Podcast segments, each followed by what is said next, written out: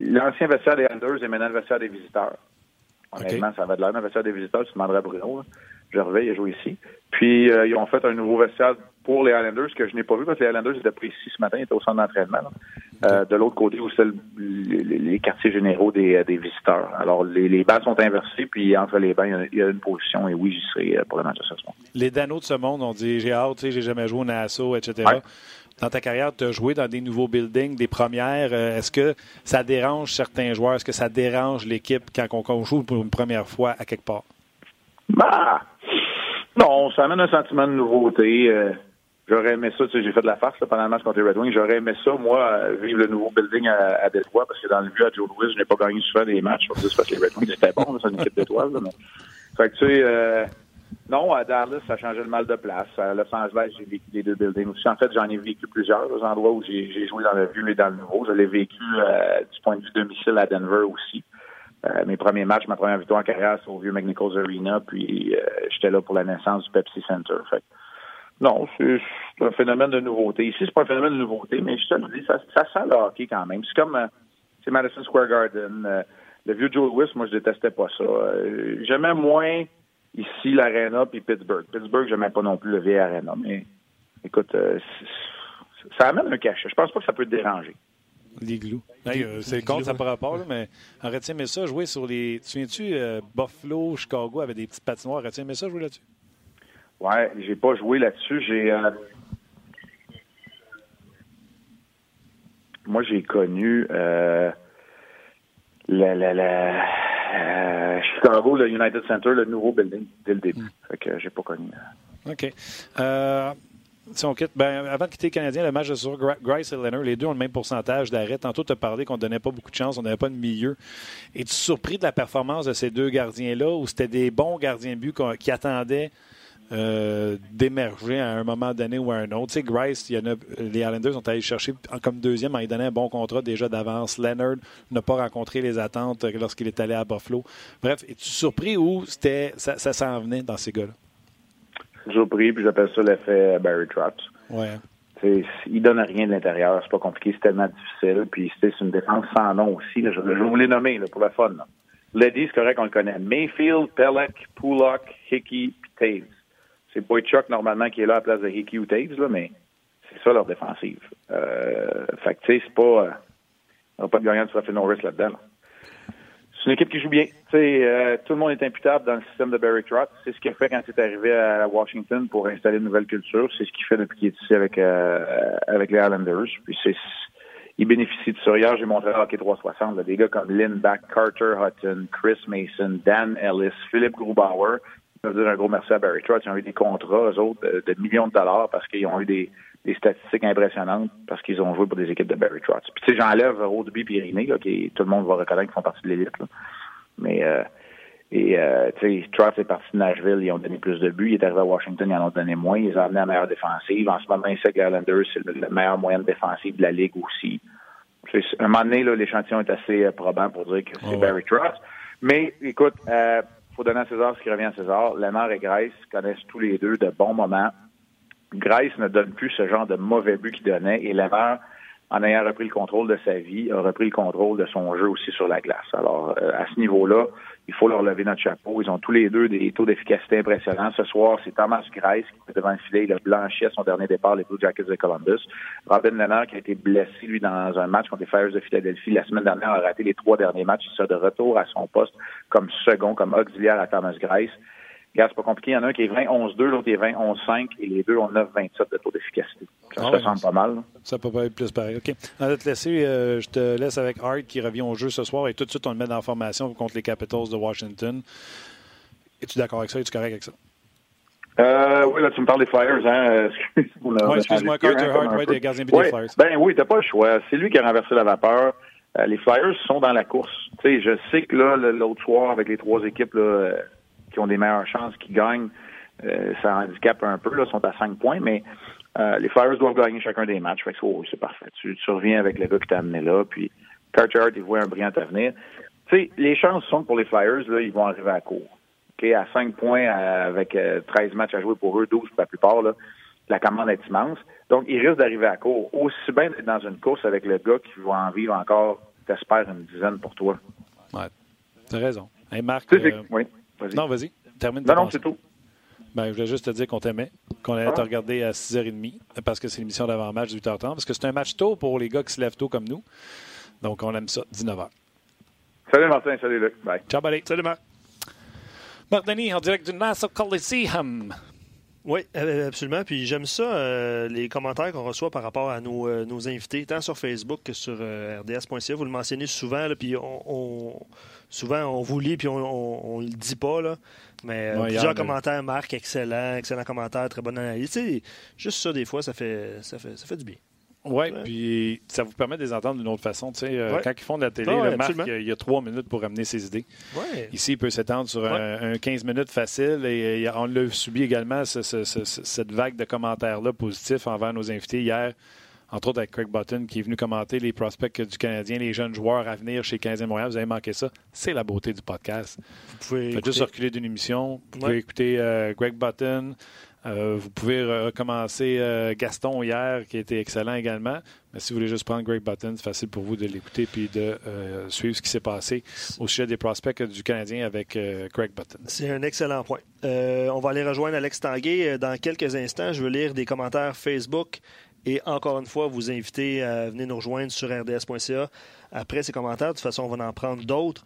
Euh, c'est bon ce que Marc a dit par rapport au gardien de but euh, que Barry Trotz a eu. Euh, J'adorais ça. C'est excellent. Grubauer devrait y envoyer un, ben oui. un certificat cadeau et, et, quelques autres aussi. C'est très bon. Simon Pierre Paquet sur Facebook, il dit Trotz fait toute la différence il pourrait trouver des excuses comme bien des coachs en disant bon, on fait ce que, que le DG nous donne. C'est un peu euh, son, affirmation. Puis lui, il soutient le maximum de ses joueurs avec les éléments qu'il a. Euh, il suit son plan de match. Marc a parlé des défenseurs, du nom des défenseurs chez les Islanders de New York. Puis si on trouve que notre. Euh, en début de saison, on trouvait que notre défensive à Montréal était suspecte, on va dire ça comme ça.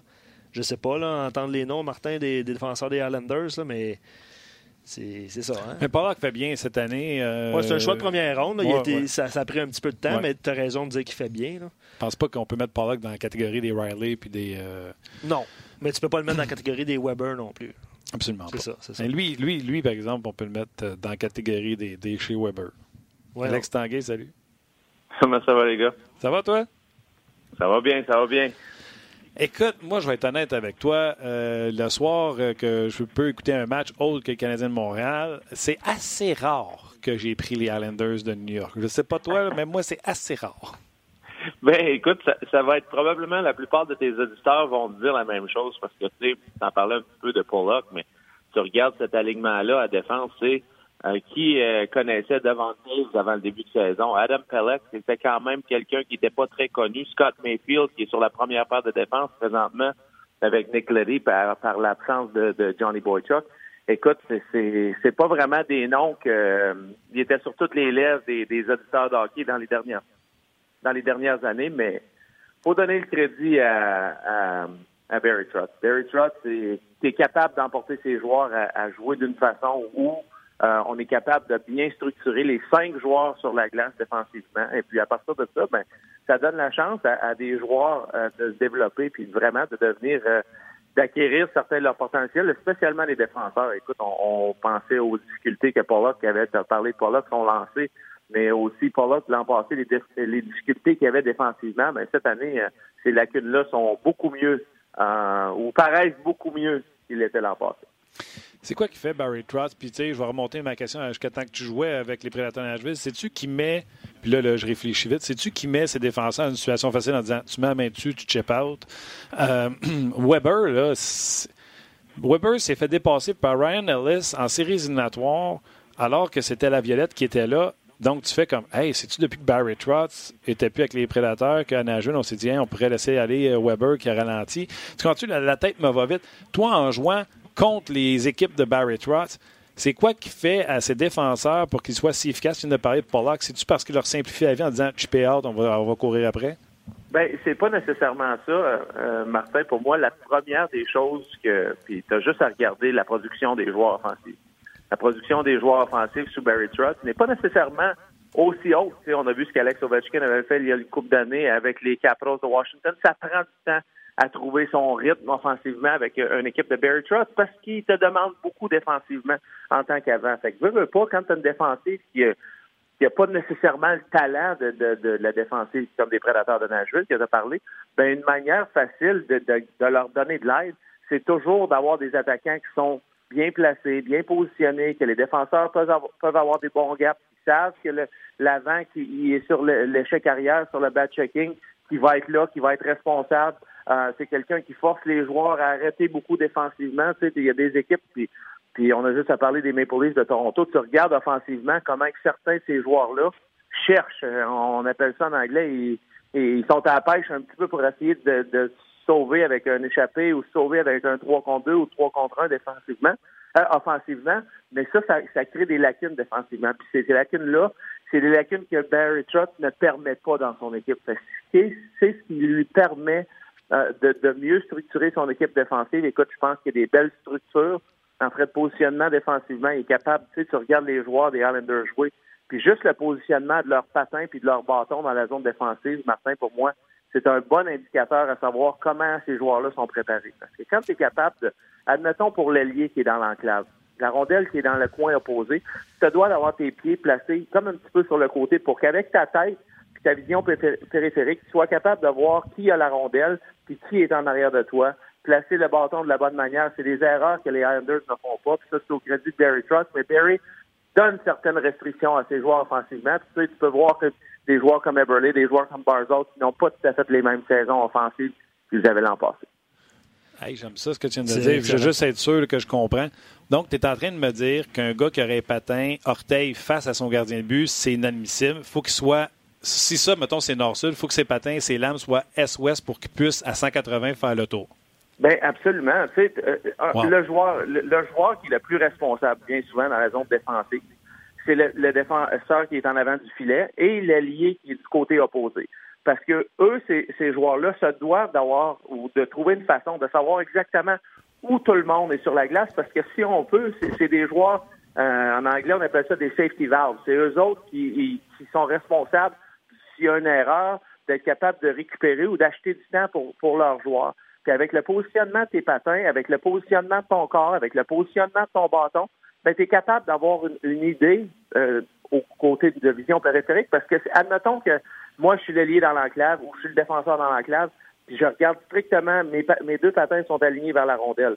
Ben, j'ai aucune idée de ce qui est en arrière de moi. Mais si je suis capable de tourner mes patins du côté, de, un demi-coup d'œil, j'ai exactement vu, OK, ce joueur-là, il est là, il s'en va dans cette direction-là. Fait que là, mon temps de réaction n'est pas le même défensivement. Puis ça, quand tu regardes l'équipe à Barry Trotz, là, puis portez-y attention ce soir, vous allez voir que défensivement, là, les joueurs, le positionnement de leur patin, le positionnement de leur hockey, euh, les joueurs approchés, parce que tu veux diriger aussi avec ton hockey, c'est comme un entonnoir qui te porte à emporter le jeu d'une certaine manière. Pour moi, là, Barry Trotz est capable de, mieux entraîner ses joueurs et les forcer à faire ce, système-là, donc, il, donc il le rend aussi euh, avoir autant de succès. J'adore ça. On ne regardera pas le match de la même façon, ça c'est un. Puis deux, je vais prendre la, question de Claude sur notre site. J'allais apprendre. Puis, ah, c'est Ben, vas-y. mais Alex, je veux juste te dire, c'est pas du sarcasme. La question, je pense qu'elle est bonne. Vas-y. Ben, la question, ben, ça peut s'appliquer à n'importe quel coach. Là. Ouais, ouais, mais Claude pose la question qu'est-ce qui manque à Claude Julien pour être un Barry Trotz?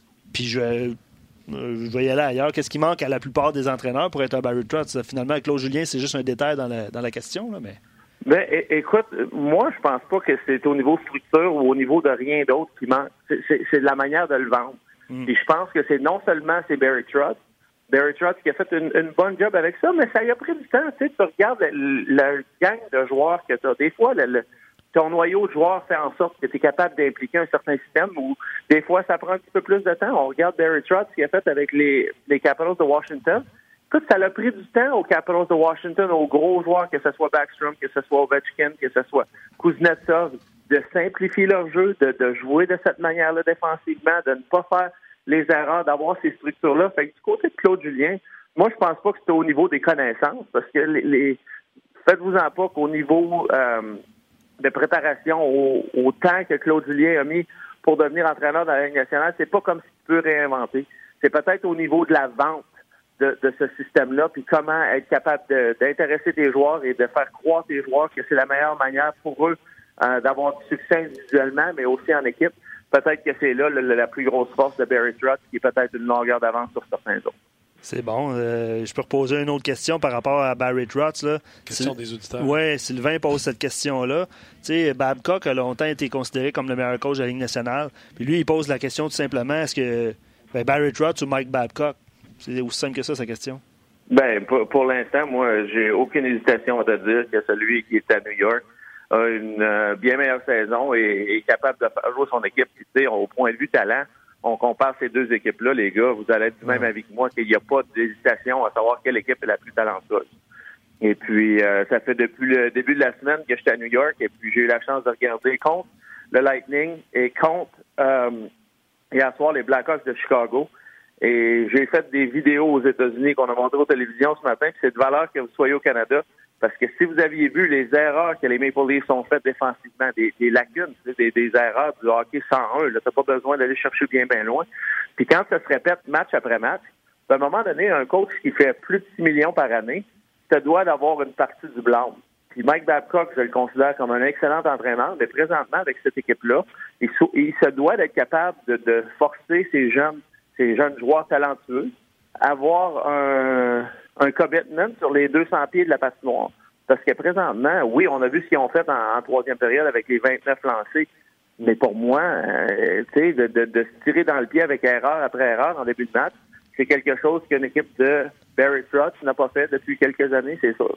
J'aime ça. C'est sûr que j'avais les livres sur ma feuille, mais je vais revenir sur Barry Trotz. C'est tellement intéressant ce que tu nous racontes. Je veux rajouter une couche, euh, puis je veux que tu me, tu me remettes à ma place si c'est pas vrai. J'ai l'impression que Barry Trotz, c'est un, un, bon être humain. J'ai l'impression que tout ce qu'on entend à son sujet, les joueurs l'aiment. Et si je me fie également à quelques, tu sais, les caméras des fois qu'on place dans le vestiaire, je sais bien qui sait qu'il y a une caméra dans le vestiaire, mais euh, pour les speeches d'avant ou d'après-match, j'ai l'impression que c'est pas un gars, un gars qui va mettre un joueur en dessous du boss, un gueulard. Je pense que c'est un gars respectueux de ses joueurs, puis il attire le respect. Je me trompe-tu? Y a cette réputation-là dans la Ligue d'être euh, respectueux et respecté? Ben, je pense que chaque entraîneur va être demandant, puis chaque joueur, dépendamment de leur situation, va avoir une réponse différente par rapport à ça. Mais pour moi, ce que je vois de Barry Trotz, et ce que j'ai entendu de Barry Trotz, c'est quelqu'un simple, quelqu'un facile d'approche. Tu sais, dans cette dans cette business-là, puis avec l'argent qui se fait, hein, hein, veux pas, il y a des égaux à certains moments, puis il y a plusieurs entraîneurs que je, je suis sûr que je n'ai pas besoin de nommer, que vous voyez les égaux, vous voyez les personnalités. Barry Trotz, c'est quelqu'un qui est assez simple, qui est assez terre à terre, qui, euh, peu importe l'argent qu'il fait cette année, même s'il est très bien rémunéré avec les Islanders de New York, c'est pas quelque chose qu'il va te faire sentir mal à l'aise par rapport à ça, ou il va être est très généreux de son temps. Pour moi, j'ai été très impressionné. Puis, tu regardes sa, feuille de route euh, depuis ses débuts à Nashville. Et puis, moi, avoir eu la chance de jouer contre lui longtemps avec contre les Prédateurs de Nashville qui étaient dans la même division que nous. Je peux te dire qu'à chaque soir que tu jouais contre les Prédateurs de Nashville, si tu travaillais pas fort, si tu donnais des buts faciles, si tu faisais des erreurs, tu savais que défensivement, la structure allait être de la bonne manière de l'autre côté. Ça allait être un match difficile pour toi. Et puis, euh, tu regardes le succès que les Blue Jackets, euh, que les euh, que les Prédateurs ont eu par rapport à ceux des Blue Jackets qui sont entrés pratiquement dans le même temps dans la nationale. Écoute, c'est pratiquement incomparable. Nassau Coliseum, as-tu des souvenirs ou tu essaies de les oublier à cause de l'odeur? Écoute, euh, non, c'est drôle. J'ai toujours aimé jouer dans les vieux buildings. Je ne sais pas pourquoi. L'atmosphère est différente. Les, spectateurs sont un petit peu plus proches. C'est tous les nouveaux buildings de nouvelle génération.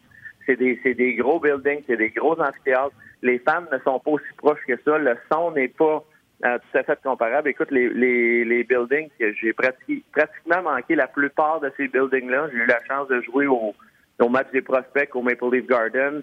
Euh, j'ai eu la chance de venir avec l'Avalanche du Colorado en match, en match d'édition au Colisée à Québec. Euh, la chance de jouer un petit peu à Nassau Coliseum, mais pour moi, l'atmosphère dans ces petits buildings-là est toujours spéciale. Puis les lumières sont différentes. Les lumières, ben là, qui ont rechangé. Mais dans le temps, les lumières étaient jaunes. Euh, la chambre où on allait se changer, c'était vraiment euh, c'était c'était pas du calibre de la Ligue nationale, c'était du calibre plus du midget 3 que de, que de la Ligue nationale. Fait que non, bien honnêtement, c'était. J'ai toujours aimé ça jouer là. La seule chose que j'aimais pas, c'est la fameuse marche du Marriott, qui était vraiment l'hôtel juste à côté de, de l'aréna, jusque marcher à l'aréna. Écoute, le nombre d'autographes qui se signaient là, c'était absolument épouvantable. Il y avait des fans de tous les places et puis le matin, la plupart des joueurs de, notre équipe, écoute, moi, quand je jouais avec l'Avalanche du Colorado, ce qu'on faisait, les plus jeunes comme moi, puis Milan Hayduk, puis euh, Dan Heinold, on attendait que Joe Sakic, Patrick Roy, Peter Forsberg partent. Puis à partir du moment qu'eux sortaient, ben là, on savait que tous les fans avaient besoin ou voulaient l'autographe de ces joueurs-là. Fait que nous autres, on était capables de passer par en arrière pour se faufiler sans trop signer jusqu'à l'arena. Ben, les trucs, les trucs de laisser passer un bon vétéran. Hein? euh, écoute, t'en as parlé des Leafs. Euh, écoute, sont, sont, sont-ils sur une glissade? Y a-t-il quelqu'un qui a trouvé la recette pour les exposer? Euh, ou comme simplement tu l'as dit tantôt, ils font juste pas jouer de la bonne façon? Ben, écoute, c'est beaucoup d'erreurs. Défensivement, c'est vraiment c'est une erreur qui, qui, est soit un, un manque de préparation, ou soit de deux, un manque d'intérêt.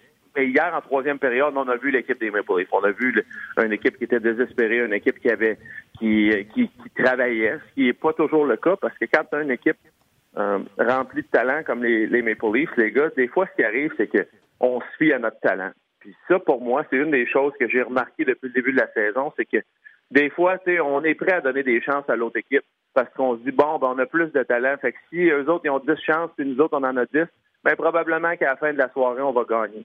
Mais dans les séries éliminatoires, ça se joue pas comme ça. Puis certainement, du côté des, des Maple Leafs, tu regardes le classement présentement, puis malheureusement, pour eux, ils sont la division atlantique. Puis l'équipe qu'ils vont affronter en première ronde des séries éliminatoires, ça va être les Bruins de Boston. Puis je peux vous dire une chose, c'est si tu fais des erreurs contre les Bruins de Boston, si tu joues du hockey, que, tu, que tu euh, es prêt à échanger des chances contre eux autres, ben, il y a des bonnes chances que les autres, ils vont les prendre des chances, puis ils vont t'en donner beaucoup moins que toi, tu es capable d'en donner. Donc, tu te dois de resserrer le jeu. J'ai besoin de voir, pour moi, les Maple Leafs jouer avec plus de passion, plus d'intérêt, plus de détermination. Le hockey des séries éliminatoires, les gars, vous le savez comme moi, faut que tu gagnes tes batailles en contre un, faut que tu sois désespéré, faut que tu sois l'équipe qui, qui, soit le plus affamé sur la patinoire. Puis présentement, avec les Maple Leafs, euh, je le vois pas. Je l'ai vu hier en troisième période, mais quand c'est 5-0, des fois, c'est plus facile à faire que quand c'est 0-0 en début de match. Quelle série ça va être. En tout cas, euh, les Bruins contre les Leafs, ça va être incroyable. Là, ce matin, quand on regarde le Journal, les Coyotes de l'Arizona sont dans le portrait des séries. Le journal? Tu regardes le journal? En tout cas. Alex, tu as joué pour les Coyotes. Euh, Darcy Camper, pourquoi ils sont là? Qu'est-ce qui se passe? Euh, je comprends pas. Ben, c'est une équipe que quand tu regardes cette équipe-là sur papier, puis soyons honnêtes avec l'équipe, euh, je pense qu'il faut donner un petit peu de crédit à, à Rick Tuckett. Parce que tu regardes cette équipe-là sur papier, puis tu te dis, oh boy, ça va être c'est pas nécessairement le, talent nécessaire pour faire une équipe de séries éliminatoires. Mais je pense que Rick Tuckett, il a fait depuis le début de l'année. Il a fait travailler son équipe extrêmement fort. Est-ce qu'il trouve le plus de jus possible en dehors de cette équipe-là? Oui, par rapport aux blessures qu'ils ont. Demers a manqué beaucoup de temps. Euh, qui manque beaucoup de temps. Schmaltz qui euh, ne sera pas dans la d'ici à la fin de l'année. C'est une équipe qui a manqué beaucoup de joueurs. Mais tu regardes le talent de cette équipe-là, écoute, à chaque soir que tu les vois travailler, ils jouent un petit peu au, modèle de Rick Tuckett. Moi, c'est quelque chose que je suis content de voir pour eux autres. La seule question, c'est qu'on n'est pas capable. Tu sais, on voit ce qu'on a fait avec Perlini puis avec Strom, qu'on a échangé. Oui, on a eu Schmaltz, on a échangé deux bons prospects. On n'a pas été capable, Keller, qui ne s'est pas tout à fait développé encore, une deuxième année un petit peu plus difficile. De Vorak, mais il a été blessé une grande partie de l'année. Mais comment cette équipe-là va transitionner? Parce que vraiment, de la manière qu'ils jouent là présentement, les gars, pour moi, c'est le mieux, c'est le meilleur outcome qui peut arriver de leur performance présentement. Je ne peux pas, euh, retirer Eric Tuckett plus de cet alignement-là. Puis ça, sur une période de transition à long terme, ben peut-être que ça va les permettre d'aller dans les séries éliminatoires, mais est-ce que ça va faire un petit peu comme les Devils du New Jersey l'an passé, que quand le naturel revient, euh, quand tu n'es pas capable de travailler aussi fort, pas de la même manière, est-ce qu'on va se retrouver comme les Devils du New Jersey cette année, que les autres, on voit présentement que c'est retourné vers euh, une reconstruction ou, que Ray Shiro va devoir continuer à, additionner et à transitionner? Moi, c'est vraiment ma question. Est-ce qu'ils peuvent faire les séries éliminatoires de la manière qu'ils jouent, avec la confiance qu'ils ont présentement? Oui. Est-ce que c'est une équipe que l'an prochain, euh, je serais surpris avec les, dépendamment de ce qui va arriver cet été, mais est-ce que je serais surpris de voir cette équipe-là au 14e rang de la division euh, de la conférence de l'Ouest? Euh, ça serait pas vraiment une surprise pour moi. Toi, tu veux le savoir, là, Alex, mais mettons Luc qui connaît beaucoup le hockey, qui suit le hockey. Schmort n'est pas là. Euh, Stéphane n'est pas là. Ce serait les deux premiers centres de cette équipe-là. Qui est présentement Luc, le premier centre des cas de l'Arizona? c'est drôle parce que je viens juste de regarder l'alignement sur, euh, sur le site, puis je m'en rappelle même plus parce que je checkais plus bas. euh, je sais pas. Euh, Nick Cousin. Nick Cousin. Oui, écoute, Nick Cousin, on va, on va dire que Christian Dvorak peut être aussi le premier centre. Oh, parce que c'est un joueur qui a du, potentiel, qui, a été blessé une bonne partie de la saison, mais on a lui avec Keller. Disons qu'il y a plus d'avenir. Euh, donner des, des, bonnes minutes, mais Nick Cousin, là, on, se souvient de lui à Philadelphie de dire que c'est un premier centre dans une course, dans une équipe qui essaie de faire une, une se faire une place en séries éliminatoires. C'est pas vraiment réassurant. Fait que euh, j'ai hâte de voir comment les Coyotes. C'est une belle histoire. C'est une équipe qui n'a pas participé au final de la Coupe Stanley depuis plusieurs années. Donc, ça serait le fun pour les, partisans de cet endroit-là parce que j'ai eu la chance de jouer pendant un petit peu à, à Scottsdale en Arizona. Et puis Scottsdale est une ville absolument fantastique. Je fais un autre lien avec euh, une question d'Alexandre Vaillancourt pour Alex Tanguay. Euh, tu parlais des Coyotes. Euh, lui, il pose la question est-ce que c'est trop tard pour l'Avalanche en série? Évidemment, c'est pas tout le monde qui va pouvoir les faire. Le Wild est dans la course aussi. Puis, si c'est trop tard, est-ce que c'est décevant ou c'est de l'expérience pour le futur pour les jeunes de, de l'Avalanche? Ben, je vais dire que bien honnêtement, J'espère que l'Avalanche va se donner une chance à la fin de la saison de participer aux séries éliminatoires. Mais c'est décevant, il n'y a pas de doute là-dessus. Après l'année qu'on avait eue l'an passé, tu regardes où ils étaient au classement euh, à la fin du mois de novembre, la manière que McKinnon jouait avec Rantanen et Landeskog. C'est sûr que c'est décevant. Ils ont passé, je te dirais, un mois et demi de la saison où, de un, et défensivement, c'était très, très, très difficile, où Grubauer et euh, Semyon Varlamov n'étaient pas capables d'arrêter un ballon de plage. Et puis, euh, présentement, la, seule manière pour moi que cette équipe-là redevienne une équipe de séries éliminatoires, c'est si Semyon Varlamov euh, fait des miracles. Parce qu'on regarde leur cédule, on a Chicago deux fois, on va au Minnesota, on a plusieurs matchs qui peuvent te donner la chance de se remettre ou de se redresser dans une position de séries éliminatoires. Est-ce que l'Avalanche va être capable de le faire? Oui. Varlamov a besoin de gauler. Pour moi, euh, Nathan McKinnon a besoin de, jouer de la manière euh, du joueur le plus utile en considération qu'il était l'an passé. S'il fait ça, l'Avalanche va donner une chance, même avec leur manque de profondeur. Mais pour l'Avalanche, écoute, euh, j'étais là cette fin de semaine, j'ai eu la chance de discuter avec plusieurs joueurs, plusieurs personnes de l'organisation. Pour moi, je pense que l'Avalanche, le, futur vraiment s'en vient. On espère que Connor Timmons va être capable de redevenir en santé. on attend l'arrivée de Kyle McCarr, quand son, sa saison collégiale va finir, probablement qu'il va aller jouer quelques matchs avec l'Avalanche du Colorado. Euh, le jeune Bauer qu'on a eu dans l'échange de, euh, de Matt Duchesne. Après ça, le premier choix des, sénateurs d'Ottawa, qui peut-être va être un des trois premiers choix au, choix au repêchage de l'an prochain. Après ça, on a aussi le jeune Martin Kaut, qui est ceux qui ont vu le championnat du monde euh, junior l'an passé. C'est un joueur qui a été le premier choix de l'Avalanche l'an passé. C'est un joueur droitier qui me rappelle beaucoup un petit peu euh, un petit peu de Milan et Duke. Excellente main, excellente compréhension du jeu. C'est sûr que des prospects, c'est toujours suspect parce qu'on ne sait pas vraiment qu'est-ce que ces prospects-là vont te donner. Sauf qu'ils ont beaucoup, ils misent beaucoup sur le futur, que Tyson Jones se développe, que Kerfoot t'en donne un petit peu plus, que, certains de leurs prospects comme Samuel Girard, vraiment, qui continuent de se développer et de donner du bon hockey pour devenir vraiment un joueur d'impact. Fait que le futur est vraiment où l'Avalanche du Colorado s'en va. Mais pour leurs fans et pour l'équipe, c'est ça qu'on aimerait être en éliminatoires. Voudrais-tu arrêter d'être bon? Il reste juste deux minutes, puis j'ai encore trois sujets pas passer, puis je suis obligé de te dire Qu'est-ce que tu faisais au Colorado? As-tu joué avec Joe? Comment il va?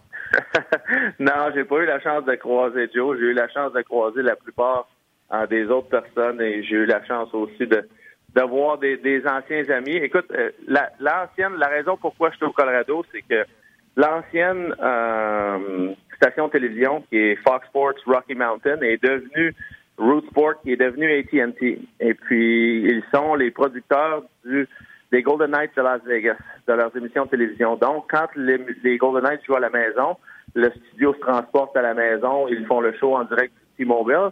Et quand l'équipe est sur la route, ben ils font des shows de Denver. Fait que pour moi, de retourner à la maison à Denver, euh, mon ancienne maison ou l'endroit où j'ai grandi, ben ça me fait plaisir d'aller les aider une fois de temps en temps. Fait que je vais à Denver pour euh, ces raisons-là. OK. Il me reste moins que deux minutes encore. Il me reste une minute. Trois sujets. Pigs en un. Malkin, 1000 points. Chicago, y a-tu quelqu'un à NHL Network des fois qui parle de 4 qui est déjà rendu à quoi 30... 38. 38 buts. Puis mon autre troisième sujet, c'était Lucic Gabriel hier qui se sont donné des coups de poing d'en face pendant deux minutes. Choisis-en un là-dedans, contre toi. Ouais, Lucic Gabriel, écoute, euh, c'est bon de les voir faire ça.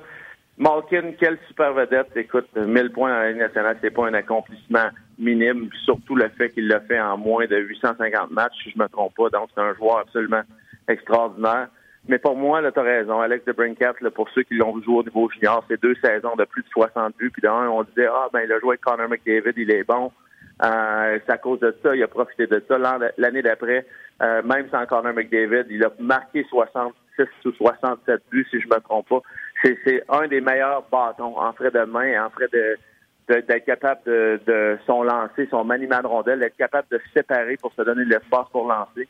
Écoute, faut pas euh, nier, le fait qu'il a aussi une belle chimie qui s'est formée avec lui et Dylan, entre lui et Dylan Strom au niveau junior. On voit ce que Strom a apporté depuis qu'il est, depuis qu'il est avec les Blackhawks de Chicago. Mais Alex de Brincat, là, vraiment, là, euh, pour les prochains 8-10 ans, là, avec toutes ses habiletés, avec la manière dont il est capable de lancer, là, vous pouvez le prendre dans vos poules parce que d'après moi, là, 30 buts, là, ça va être un minimum de ce qu'il va te donner dans les 10 prochaines années. Moi, je vois ce joueur-là comme un joueur qui a le potentiel d'embarquer 50, 55 dans cette ligue-là. C'est comment bon, je le trouve. Oui, ouais, c'est Chicago va manquer de temps. C'est sûr que ça fait un trio avec Sad, Taze, euh, un autre trio avec Amisimov, Kane. Puis là, tu as Strom et Dubrinkat qui sont capables de marquer également. Vont-ils avoir assez de temps? Et je, écoute, la question pour moi, vont-ils avoir assez de temps? Je ne le sais pas. Euh, je pense qu'ils vont peut-être en manquer un peu parce qu'il y a beaucoup d'équipes dans cette course-là. Mais euh, je peux te dire que je suis content de revoir d'un euh, Corey Crawford qui est qui depuis qu'il est revenu, il joue du hockey, de le voir en santé. Hier, on a eu une trousse de savoir, apparemment il était malade, il a manqué la fin du match. Mais pour moi, les, Blackhawks de Chicago, tu l'as dit. On voit présentement les super vedettes qui, qui vraiment qui commencent à rapporter cette équipe-là, retransitionner cette équipe-là. Peut-être que ce ne sera pas cette année, mais avec l'équipe qu'ils ont présentement, les trios, les duos que tu as mentionnés, ben, l'an prochain, ça va être une équipe qui, pour moi, devrait se remettre en considération pour euh, une position en série éliminatoire. Oui, puis ça ne sera pas de la tarte. Samedi, ils sont à Montréal pour affronter le Canadien. Donc, euh, le Canadien aura du pain sur la planche. Absolument. Je te laisse aller travailler, mon chum. Un gros merci, puis on se rejase bientôt. Ça fait plaisir.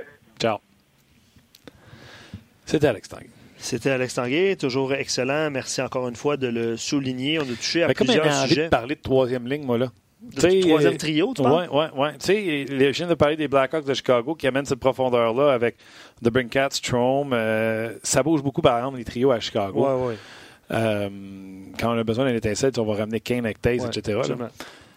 c'est le fun d'avoir des options, par exemple. Oui, et je regardais tantôt euh, les trios des, des Islanders, puis je te disais à l'extérieur des zones, tu sais, il me semble que leur succès, c'est que le trio 3 et 4, tu sais qu'est-ce que tu vas avoir? Une gang de vétérans sur la 3. Clutterbuck euh, sur la 4. Bailey, Filipula puis Kamarov. Tu sais que tu vont être fiables défensivement. Tu sais qu'est-ce qu'ils vont te donner. Martin, euh, Zizikis, Clutterbuck, tu sais qu'ils vont frapper tout ce qui bouge. Zizikis a montré qu'il était capable de la mettre dedans. Puis là, tu joues avec tes pièces amovibles. amovibles. C'est deux brins trio. Là. À Burley, ça ne marche pas. On va le mettre à oh, Beauvilliers, on va le monter ça à 1. Mais je comprends ce que tu veux dire. Tu sépares 1, 2 et 3, 4. Oui. Puis je trouve que la 3-4 est solide dans leur genre. Ouais. Pas de te dire que c'est une troisième qui va te marquer beaucoup de buts. Avec le Canadien, en ayant un troisième trio avec Drouin, Kotkaniemi et Wheel, peut-être qu'on se donne cette profondeur-là. Je sais qu'il y en a beaucoup qui aimeraient ça, voir Drouin avec Domi pour recréer cette, euh, étincelle-là qu'il y avait, mais ça te donne au niveau de la profondeur. Tu sais, avant, le pensez c'était Lekonen qui n'a pas scoré depuis 1908. Euh, puis, euh, fait que était pogné avec ça. Puis Armia, qui semble être diminué par une blessure. C'est un, excellent point. Puis d'ailleurs, les gens se posent la question par rapport au quatrième trio. Alors, on en a-tu parlé du quatrième trio à Montréal? Mais pourquoi Deslauriers? Où est Deslauriers? Euh, pourquoi Deslauriers n'est pas dans l'alignement? On a reçu plusieurs euh, questions par rapport à ça. Mm-hmm. Puis je pense que tu viens de l'expliquer, euh, le quatrième trio des, des Islanders, tu viens de, de nommer les joueurs, le Martin, Sizekis, Clutterbuck, tu sais ce que tu vas t'attendre du jeu physique? Pourquoi Deslauriers n'est pas dans l'alignement? C'est ce que les gens euh, se posaient comme question un petit peu plus On fait attention, par contre, Claude Gien a dit qu'il n'y avait rien de coulé dans le béton. C'est-tu dire qu'il va lancer des lauriers ah, dans le line-up? Peut-être. Est-ce qu'il est affaibli par une blessure? Euh, en tout cas, ça semble un peu... Euh, on dirait qu'on n'a pas entendu parler de lauriers depuis une couple de semaines, de jours, de semaines. Bref. Dossier à suivre. Oui. Euh, évidemment, euh, je veux lire beaucoup de commentaires avant de, se quitter. Euh, je savais qu'en parlant de The Bring Cat, les gens feraient l'exercice de dire The Bring Cat Chicago doit dire merci à, Bergevin parce que c'est les choix acquis contre Andrew Shaw. Et The Bring Cat, les Hawks en ont profité au 39e rang, en tout cas, pour repêcher The Bring Cat. Ça ne veut pas dire que le Canadien avait The Bring Cat sur sa liste. Là. Mais, le Canadien avait donné. Deux, deux, choix de deuxième rang. Ouais de Bring Cat, il y en a beaucoup qui parlent de Samuel Giguère qu'on aurait pu choisir. Girard. Girard. Pas Samuel Giguère, Girard. C'est qui Samuel Giguère? Samuel Giguère, ça me dit oh, rien. football, ça va de passe. Ah mon Dieu, ça me dit rien. on l'a vu à peu près 800 fois dans la salle des nouvelles ben RDS. toi, en plus, que tu as déjà été dans le nid. Oui. Est-ce que Samuel Giguère jouait pour les Alouettes à ce moment-là? Je pense pas. Merci. Il y a des, des troncs d'arbres. Euh, écoute, je pense que c'est le gars le plus en shape que j'ai rencontré. Là. Je sais que à l'époque, anecdote, là, à l'époque, GSP, quand il était pas connu, là, ou moins connu, il venait faire son tour souvent ici à RDS. Puis c'était une pièce d'homme, mais, euh, mais Samuel Giguère, c'était toute une pièce d'homme aussi. Absolument. Comparativement à toi. Euh... ah, je, pensais entendre des rires de Nick. Euh, évidemment. Euh, Parce que c'était pas drôle. Ouais, c'est peut-être pour ça, sérieusement. Pat pose un, il va d'un bon commentaire. Il dit À force de vous écouter parler de la relève des différentes équipes, je me rends compte que beaucoup d'équipes ont un avenir prometteur. Hier, on parlait des Canucks de Vancouver. Pour ceux qui ont écouté l'émission, puis ceux qui ne l'ont pas écouté, tu l'as bien expliqué tantôt, peut les réécouter en balado-diffusion. On parlait des Canucks de Vancouver avec euh, Craig Button. Aujourd'hui, on parle de Colorado, euh, Arizona aussi. On sait qu'à Montréal... Point en commun avec le Colorado et Vancouver, c'est deux jeunes défenseurs sensationnels offensivement en, McCarr du côté de Colorado et de Hughes du côté... Ah, tu parles de, de, Vancouver, OK, OK, OK. Euh, mais McCarr, d'ailleurs, c'est Gabriel, je pense qu'il écrivait ça un petit peu plus tôt. Euh, il me faisait penser à Thomas Chabot au championnat mondial de hockey junior. Euh, je ne sais pas si ça va donner le même résultat. Chabot, qui a connu une bonne saison cette année, malheureusement, là, il est blessé, puis à la fin, il manquait un petit peu de, jus. un petit peu de jus. Mal aux orteils. Mais je reviens sur le commentaire de Pat. Euh, il dit En plus, on sait à Montréal qu'on a un excellent avenir. Même chose pour les sénateurs d'Ottawa qui ont regarni leur banque d'espoir. on peut donc prédire que l'avenir en général de la Ligue nationale est assez prometteur, puis très jeune aussi. Là, on, sera se euh, puis il pose la question faut-il saluer le travail des DG ou bien, ou, ou bien la direction que la Ligue nationale a pris au cours des dernières années de rajeunir un peu puis d'ajouter de la rapidité? La Ligue nationale d'hockey, on en a parlé, n'a jamais été en aussi bonne santé au niveau du spectacle, de la vitesse du show. Et oui, la jeunesse, ça vient avec. Bravo, bon commentaire. Oui, absolument. Euh, je pose euh, la question. Euh, je réponds à la question de Nolan qui dit Avez-vous parlé d'Eric Brandstrom? Puis je vais aller voir mes notes. Je pense qu'il est signé avec les, les sénateurs d'Ottawa. il était rappelé. Il n'avait pas besoin de signer. Il était, non, il était rappelé, excuse-moi, il était rappelé. J'ai mal traduit le, courriel qu'on a reçu. il était rappelé, puis il va faire ses débuts dans la Ligue nationale de hockey ce soir. Donc, euh, un autre joueur prometteur qui va faire ses débuts. C'est intéressant, fin de saison, de voir justement ces, euh, ces jeunes-là. Absolument. Euh, d'autres commentaires par rapport à, Jonathan Drouin qui devrait, espérons-le, pour les partisans, connaître un, bon, un bon match ce soir. Et en terminant par rapport à Barry Trotz, j'ai plusieurs excellents commentaires que j'ai pris en note un petit peu plus tôt. Et je défile la page. Charlie a écrit plutôt euh, par rapport à est-ce que c'est les Islanders qui ont une meilleure équipe ou le Canadien? Il dit fragment, euh, fragmentons, attends, fragmentons ça. ah oui, arrange-toi. ça, ça va, là. Frag... Fragmentons ça un peu. Fragmentons. Absolument. Frag et menton. Absolument. voilà, voilà, une claque sur le menton. Il aimerait ça que vous fragmentez. Euh, exactement.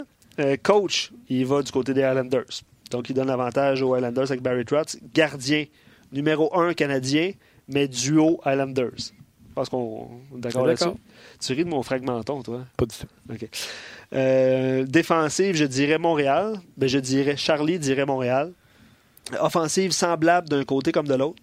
Conclusion, il est allé avec un exercice vraiment fragmenté. Euh, Canadien, meilleure équipe sur papier, mais Trotz est très impressionnant. Très bon, Charlie. Tu es d'accord avec son, exercice? Ben, écoute, euh, on est à quoi? À 2, de s'ostiner. Il n'y a, pas grand-chose à s'ostiner là-dedans. C'est un excellent exercice, je l'ai dit. Les Islanders sont bâtis différemment. Nous, euh, sur la troisième ligne, c'est un jeune joueur de 18 ans. Eux, c'est un vétéran comme Phil Pula. Donc, euh, c'est monté différemment, mais garde, l'exercice est, parfait, comme dirait l'autre. Absolument. Et Charlie rit évidemment de mon fragmenton. Fragmenton. Que je vais réécouter en balado-diffusion sur rds.ca à la fin de l'émission. 5 5 Voilà. Ah c'était pas la claque que je voulais, moi, c'était le ching. Ah, merci. Canadien Lenders ce soir, c'était à 19h, c'est sur nos ondes, bien sûr. Euh, merci Annick euh, à la mise en onde, bien sûr, et à toi, Luc Dansereau, toujours excellent avec ton fragmentage. Écoute, c'était pas facile, ça, lire ça, là. Pourtant, défragmenter un ordinateur, tu connais ça? Pas du tout. OK. Pas du tout. Merci surtout à vous d'avoir été là. On a eu bien du fun encore une fois. Bravo. Euh, et merci à Alex Tanguay et Marc Denis. On se retrouve demain au lendemain de ce match canadien Islanders. Soyez là midi, rds.ca pour On Chance.